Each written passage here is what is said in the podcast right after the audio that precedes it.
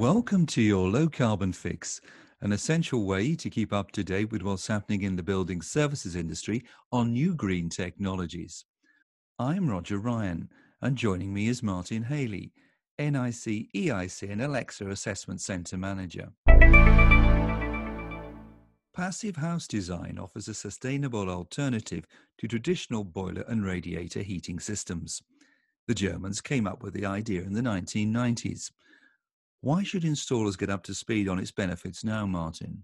Well, it's a proven way of the construction industry uh, meeting the climate change objectives. Uh, so I think it has a promising future. What does passive mean and how does it work in practice, Martin? My take on the passive house uh, are designs which are designed to work with the environment uh, that they're built within. Um, so in the UK, really, that's to do with heating.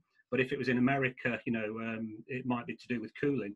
And how does it work in practice? One of the key principles is to maintain a comfortable temperature throughout the year uh, on less than 15 kilowatt hours per square meter of floor area. For this objective to be achieved, uh, we're talking about highly insulated properties, um, controlled ventilation, and consideration given to glazing, particularly during the design stage.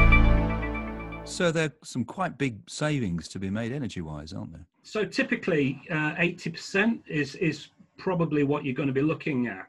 Um, the house will stay warm, possibly just through the, the use of appliances and body heat. So there might not actually, for many houses, there might not be any need for heating. Now, which trades are affected by this? Who who needs to know about this? Who's going to going to make some good business out of this? It's a holistic approach. So it's all of the building trades. Um, so we're talking particularly, I suppose, about ventilation, um, because a lot of the heat losses when you've got a hyper insulated building will be through ventilation heat losses.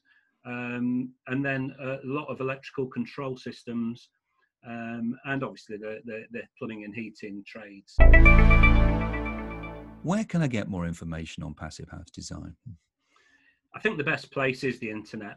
Um, the Passive House Institute um, has a, a website.